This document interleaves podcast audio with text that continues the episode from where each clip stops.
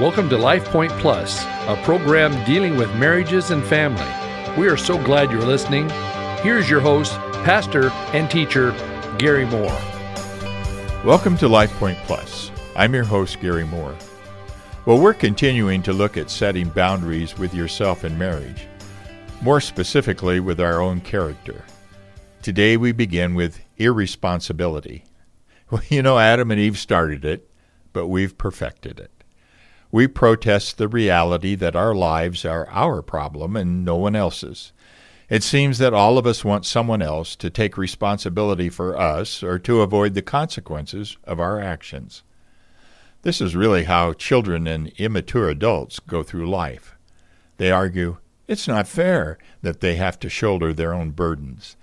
They drive their spouses crazy trying to shirk their jobs in life. Well, some of us have more difficulty with taking responsibility than others do. For example, you may leave certain projects, chores, or financial tasks undone at work or in your marriage for someone else to finish up. Or you may argue when others say no to you. The inability to accept another's no indicates a difficulty in taking ownership of your own disappointment and sadness, and a struggle in allowing others freedom. If you have problems with responsibility, here are some things that you can do to help.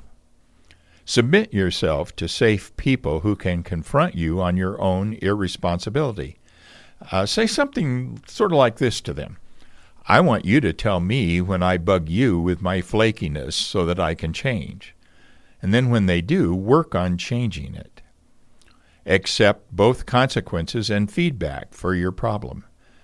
Tell others to stop enabling you Realize that the consequences will help you structure your life better. Tell your spouse that their silence and their nagging aren't helping you. Ask them to love you, but at the same time to provide limits for you when you don't set them on yourself. Self centeredness. Nothing is more natural than to think more of our own situation than another's. Thinking that the sun rises and sets only on us is one of the most destructive marriage busting character issues. Marriage cannot be successfully navigated without our giving more of ourselves than we are comfortable in giving. Yet, self absorbed people often attempt to live as a single person within marriage, thinking they can get what is important to them and still pull off the relationship. The result is that the spouse feels like an object or feels that his or her own thoughts and feelings aren't valued. God designed marriage to be anti selfish. As we've talked before, He uses our spouse to expose our weaknesses and failings. Marriage shows us the limits of our goodness. It takes away the sense that everything revolves around us, and not addressing our own egocentrism can hurt. Here are some ideas to help set boundaries on your self centeredness. Ask your spouse to tell you when they don't feel that things are mutual between you or when they think they have to constantly see reality your way. Learn to let go of the demand to be perfect or special. Accept instead being loved for the real you, warts and all. Say no to the urge to be good and learn the skills of forgiveness and grief. Forgiveness and grief will help you accept the reality of who you are and who your spouse is. Judgmentalism. Many spouses struggle with judging, criticizing, and condemning others. They have difficulty accepting differences in others and see the differences as black and white.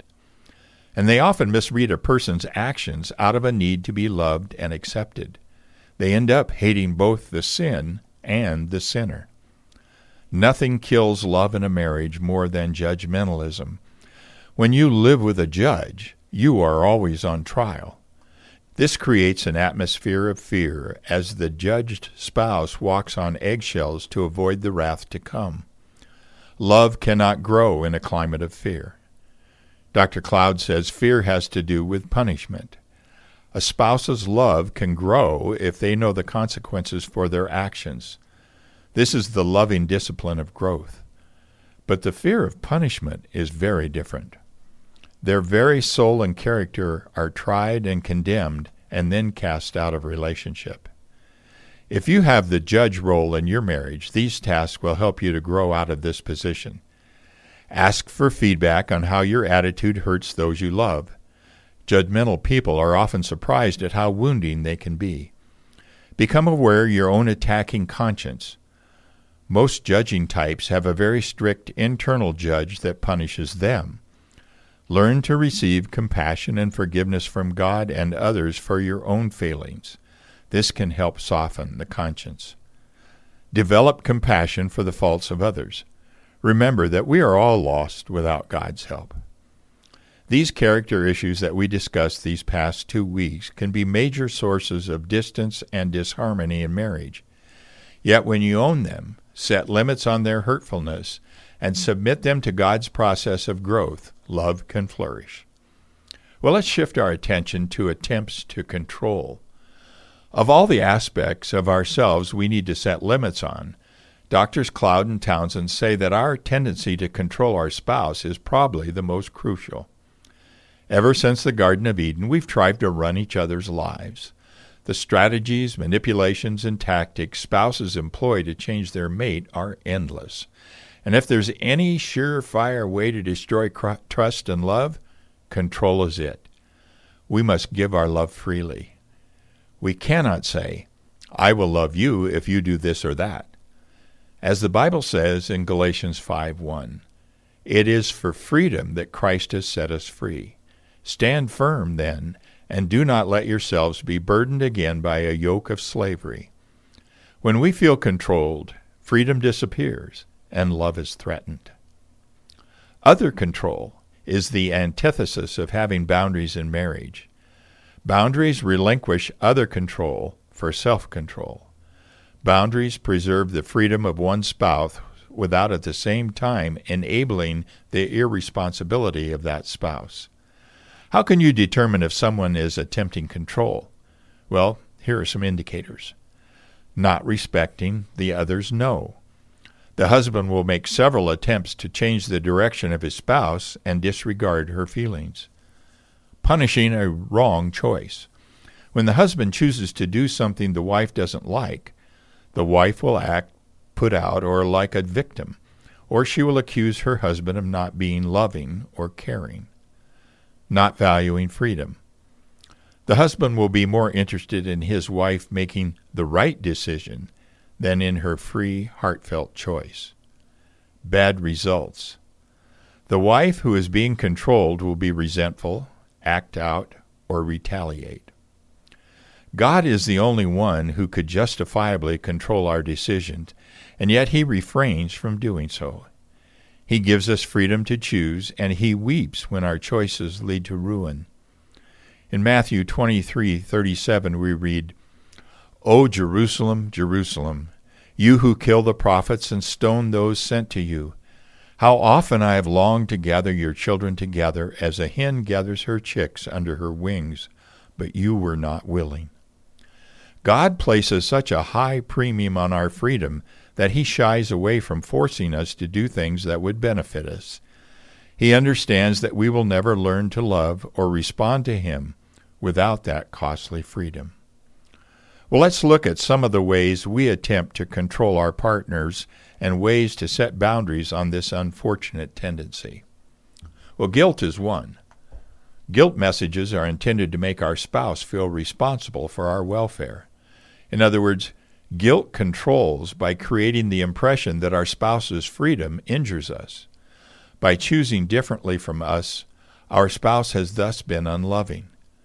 Statements such as, if you really loved me, or, how could you be so selfish? and wounded silences convey this message. Anger. Often, when one spouse wants something the other doesn't, the disappointed mate will become angry. Angry is our basic protest against the fact that we are not God and that we cannot control reality. Anger can be direct, but it can also be covert, as in passive aggressive behaviors or sarcastic remarks. It can involve threats of retaliation. It can also, in some extreme situations, become dangerous, as in abusive marriages. persistent assaults on the spouse's boundary. One person will say no, then the spouse will make attempt after attempt to change the other's mind. Like a strong willed door to door salesperson, the spouse will argue, wheedle, and plead until the other has been worn down. Like a child who has learned to keep asking until he hears the answer he wants, the spouse refuses to live with the boundary of the other. Withholding love. Of all the ways we attempt to control, withholding love may be the most powerful. When one person disagrees, the other disconnects emotionally until the spouse changes to suit them. This is so powerful because God created us to need love and connection as our source of life. When someone withdraws this from us, we are without the basis of existence. It puts extreme pressure on us to do anything to connect to the one we love. Submitting to boundaries on our control. The spouse who truly loves their mate and wants them to grow spiritually will, at some point, desire to give up those attempts to control. They will be willing to relinquish these strategies in favor of granting freedom and love. Here are some of the ways you can set limits on your own controlling attempts. Realize the cost of other control. The cost of other control is that you might get external compliance but lose your spouse's heart. Guilt, anger, assaults, and withholding all negate freedom and love. The spouse will go along, but will often be resentful or emotionally absent. Set limits on your desire for the other control as you place a higher value on love. Ask your spouse to let you know how your control affects them.